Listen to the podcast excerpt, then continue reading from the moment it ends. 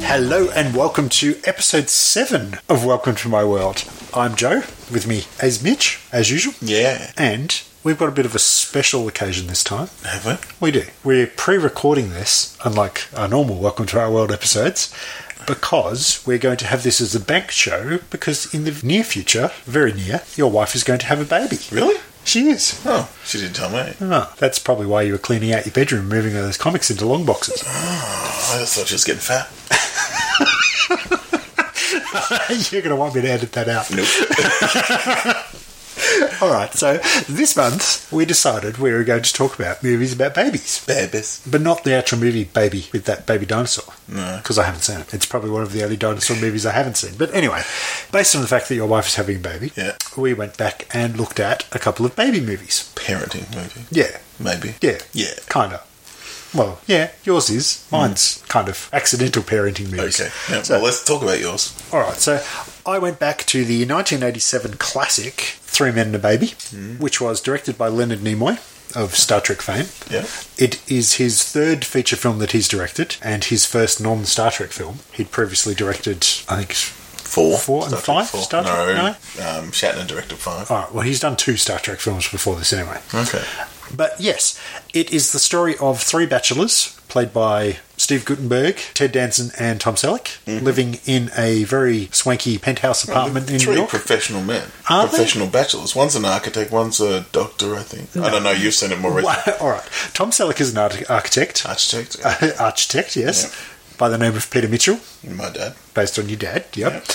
He's not an architect, though. No. No, but still Peter Mitchell. Ted Danson is an actor and very much a bit of a douche. And he is more a. It's 80s. Yes, They're very all much. yuppies. Yep. Yeah, so he was. I think he was more a commercial actor, as in he was in ads rather than movies and stuff, and he was doing, trying to get his big break and move into feature films or something. Yeah. Or TV, at least.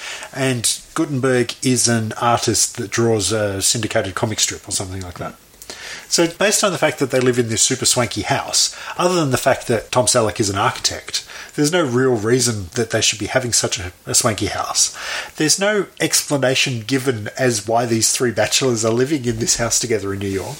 It's New York. It's, and why are friends? Why are Monica and Rachel living together? They're sharing. It just happens to be three sharing. All right. And having a syndicated cartoon back then would have made a lot of money. So he would be successful. Not cartoon comic strip.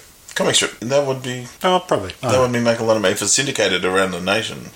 He'd be doing all right. Yeah. And um, a commercial actor makes a lot of money. do they? Yeah. All right. Yeah. Well, it's, so they're all successful. So the opening scene of this this movie is they're they're throwing this swanky party, and Ted Danson basically says that he's got to go away for a couple of days to Turkey to film this movie, and one of his friends is like, "Oh, there's an important package coming for me. Can you look after it?" So Ted Danson goes. Right at the last minute, he rings the other two from the airport saying, "There's a package coming. Someone's going to drop it off." And as it turns out, they get confused because one of Ted Danson's girlfriends leaves a baby on their doorstep, and they think that is the package that they're meant to be getting Yep. only to find that the real package comes a little bit later and it's actually stolen drugs or something. And the first probably half of the movie is just Gutenberg and Tom Selleck left with his baby and not knowing what to do with it. And then it kind of turns into a bumbling crime scene movie with the people that own the drugs trying to take the drugs off them. But for me, it's been a long time since I've seen this Yeah, I movie. haven't seen it for. I, I watched Three Men and a Little Lady fairly recently because it was on Foxtel and it was just on one day and I watched it. Yeah. But I've realised I haven't seen Three Men and a Baby for a long time. Yep. And it comes across as just so 80s. The soundtrack in it is incredibly 80s. Tom Selleck's dress sense is incredibly 80s. At one stage, he's wearing a check shirt and a bow tie and he just looks like a complete idiot. But Tom Selleck. No. no. No. But for the first half of the movie, if you didn't know the premise of the film and you just sort of came in probably 10, 20 minutes in, you would think that Tom Selleck and Gutenberg are a gay couple and they've just adopted this baby and they don't know what to do with it because that's how it comes across. But what happens is the people are chasing them for the drugs to get them back. The police are looking after them to try and get their drugs back. In the meantime, they're looking after their baby. And bits of it are quite funny. Obviously, it's a comedy. Good night, sweetheart. Well, it's time to go. Oh, daughter, Yeah. It's a good bit. there is lots of good bits. I just don't know if Gutenbergs. it's a yeah. I just don't know if it's a good movie, but it is a movie about a baby, so it's fitting. Yeah. So yes, would I recommend it to anybody now? Maybe. I don't know if it holds up. Maybe it's got nostalgia factor in it because you know it's Gutenberg, Tom Selleck, and Ted Danson. I was never a fan of Then Ted what- Danson from Cheers, but Tom Selleck's just likable. Charismatic guys. Yeah, and he's still got the Mahoney. big mustache. That's Mahoney. And they do come across as like, as I said, a bickering gay couple that don't really know what they're doing. But what if Gutenberg roller skated at the start? Then it'd be the Just greatest didn't- movie ever yeah, made. well, they need to mash it up with "You Can't Stop the Music." Yes. Now I notice you're wearing a button-down check shirt there. Yeah, but he's- he's got a beard. I've got a plaid shirt, thank you very much. He was wearing a check shirt, just but uh, it- two coloured. Yeah, you, you sort of got a hipster thing going on there. And you watch Three Men and a Baby, where a real hipster would have what, would have gone and seen The Trois French one? Hommes et un Coiffin, which is Three Men in a Cradle, Ah. which was the 1985 French film that they um, pretty much well, Ripped they off. Ripped off. They, Yeah, but they remade. remade. Yes, Yeah. but I, I don't think I've seen any French films, so that's why I would go with a Leonard Nimoy version. Anyway, Okay. Well, So, you're missing out. yes. Ah. Yeah. So that's my pick for a baby movie. Yours isn't quite a baby movie; it's more of a It's not parenting bad, film. yes. It's a parenting film, yes. It's um, the 1983 Mr. Mom. The, I don't know who directed it, some dude. I looked it up. Didn't mean anything. But starring Michael Keaton and Terry Garr and Christopher Lloyd's in there has a little s- small role. And if you don't know the story, it's um, Michael Keaton plays a guy who works for the Ford Motor Company who gets made redundant and goes home and his wife is like, oh, what are we going to do? And this is on the first like five minutes. So the opening starts like, I was like, well, I put my university college degree to good use and go back to advertising if you want. So all right, we'll make a bet. Five dollars. Who gets a job first? We'll go back to work. Next scene, lit- literally cut scene to no. You won it. You deserve it. You take the money. So she's going to work as an advertising agent. He, he's going to become the stay-at-home dad, which in 1983 was a foreign concept Yes, not today. You know, you couldn't make this movie today because yeah, it, it, But they- it's, it's they a lot kinda- more common. they kind of did, did Daddy they? With Daddy Daycare is Daycare, pretty much yeah. the same. And it's it's it's it's a bunch of jokes. It's a bunch of gags, really. It's it's it's it, it has a plot, but it's it's a it's set pieces. Where it's sort of like it starts off with him being an incredibly competent dad trying to, you know, look after the house and his three young children. Yep. Like we're talking one that's barely walking and two older brothers of that daughter. And you know, at the start, he's doesn't know what to do. He's going shopping. He's got a shopping list. He's lost. He doesn't know where anything is, or he's breaking everything. And you know, this mo- you're getting this voiceover gag where it's like he's pulled something out and it breaks and fills up and it's like Irv, clean up aisle seven. Irv, clean up aisle five. But yeah, if you know the movie, you'll Yep. know that gag. And it, it sort of deteriorates where he gets worse at looking after the place and he's letting himself go. He's getting into the to the soaps. He's watching like Days of Our Lives. He's really sort of getting into the whole mothers group or the all the other mothers. They're sort of getting together and playing poker and doing all that while his wife goes off and becomes this um, incredibly good advertising person. There's weird set pieces along the way where the boss, the wife's the wife's boss, played by Terry Garr. Well, Terry Garr's a wife. The younger generation might know as the principal from Sabrina the Teenage Witch. I thought he looked familiar when we were watching it before. He's uh, he ho- hosts an annual Christmas or like a party at his place for the Olympics, like the Work Olympics, and they have like weird games and these sort of challenges. And there's a bit of a cock measuring going on between the boss and the husband. Literally, Okay. Not literally. Not in this show. It's only PG, and it's it's farcical. You know, this is like a sprint wearing flippers, riding a little tricycle, and just doing silly things like that. So it's it's it's quirky. It's it's over the top. Like it's not a realistic movie in that way. It doesn't have. Like you said about Three Men and a Baby, there's so many movies that had to throw a criminal element into a movie.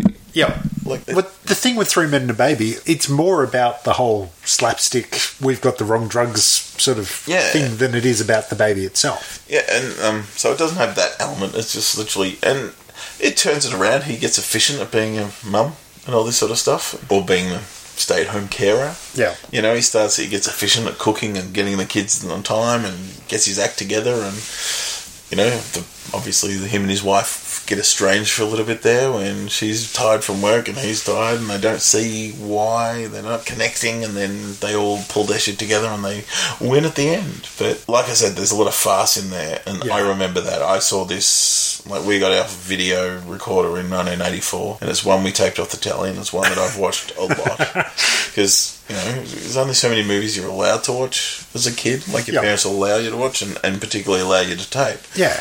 And on top of that, there was no internet. There was no Leonard Malton's movie guide. So there were no movies. If I didn't know it exists, there was no way of knowing. to look for it or to grab it. You, know, you can look at a, sh- a cover on a shelf in the video library. But at that age, I was like, oh yeah, this this is fun. But then you at that age, you watch things repeatedly. Yeah. You know, and like you're saying now, you've watched with Yeah. your kids, you're watching things 97 million times because that's what they do. Yeah.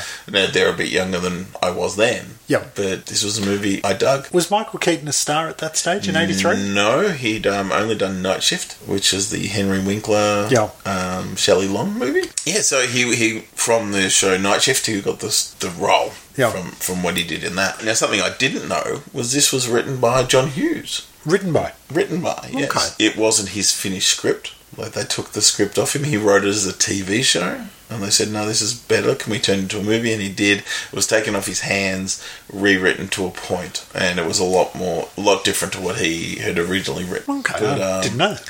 but on the strength of it, he got given a three-picture deal worth ten million dollars or something like that. I've got the facts right here Which would have been quite a lot of money a back in the shitload early of money, '80s. especially for a scriptwriter. Yeah, thirty million dollars. Sorry, Wow. which is a shitload of money. Even then, like, Yeah. even now is a lot of money for a scriptwriter. And he got a three-picture deal, and he's the next movies were Sixteen Candles, The Breakfast Club, and Weird Science. Two out of three ain't bad. Well, they all three would have made they would have made their money on that. They would have. Yeah, he's done really really well. And it's weird. I, I've talked about it in previous episodes when I talked about the, um, the Canon Films documentary I saw, where they were talking about these low budget cheesy films. Yeah. But at the time, I didn't know a difference between a low budget or a shit film to a good film, like a Yeah, big budget exactly. Hollywood film. Yeah. They were just films to me. Like they all were delivered in the same sort of video cassette, and you watch them and you recognise actors in them. So they must have been equivalent stars. So Michael Keaton was no different to a you know an Arnold Schwarzenegger and Al Pacino to me. It didn't mean anything. Yeah. You know, because at the same time you had your Braddock movies and your Rambo's and you had your Missing in Action. So Chuck Norris was the equivalent of a Sylvester Stallone. Yep. Like, and this movie, he was my guy. Michael Keaton was in Night, Night Shift, which my mum liked, and I watched that, which is about prostitution. So I don't know. I was probably too young to be watching it. Probably. You know, do you know Night Shift? I only know that one scene where they, he writes prostitute on the board and circles the pro tit and all Yeah. that sort of stuff. Let's break it down. Yeah.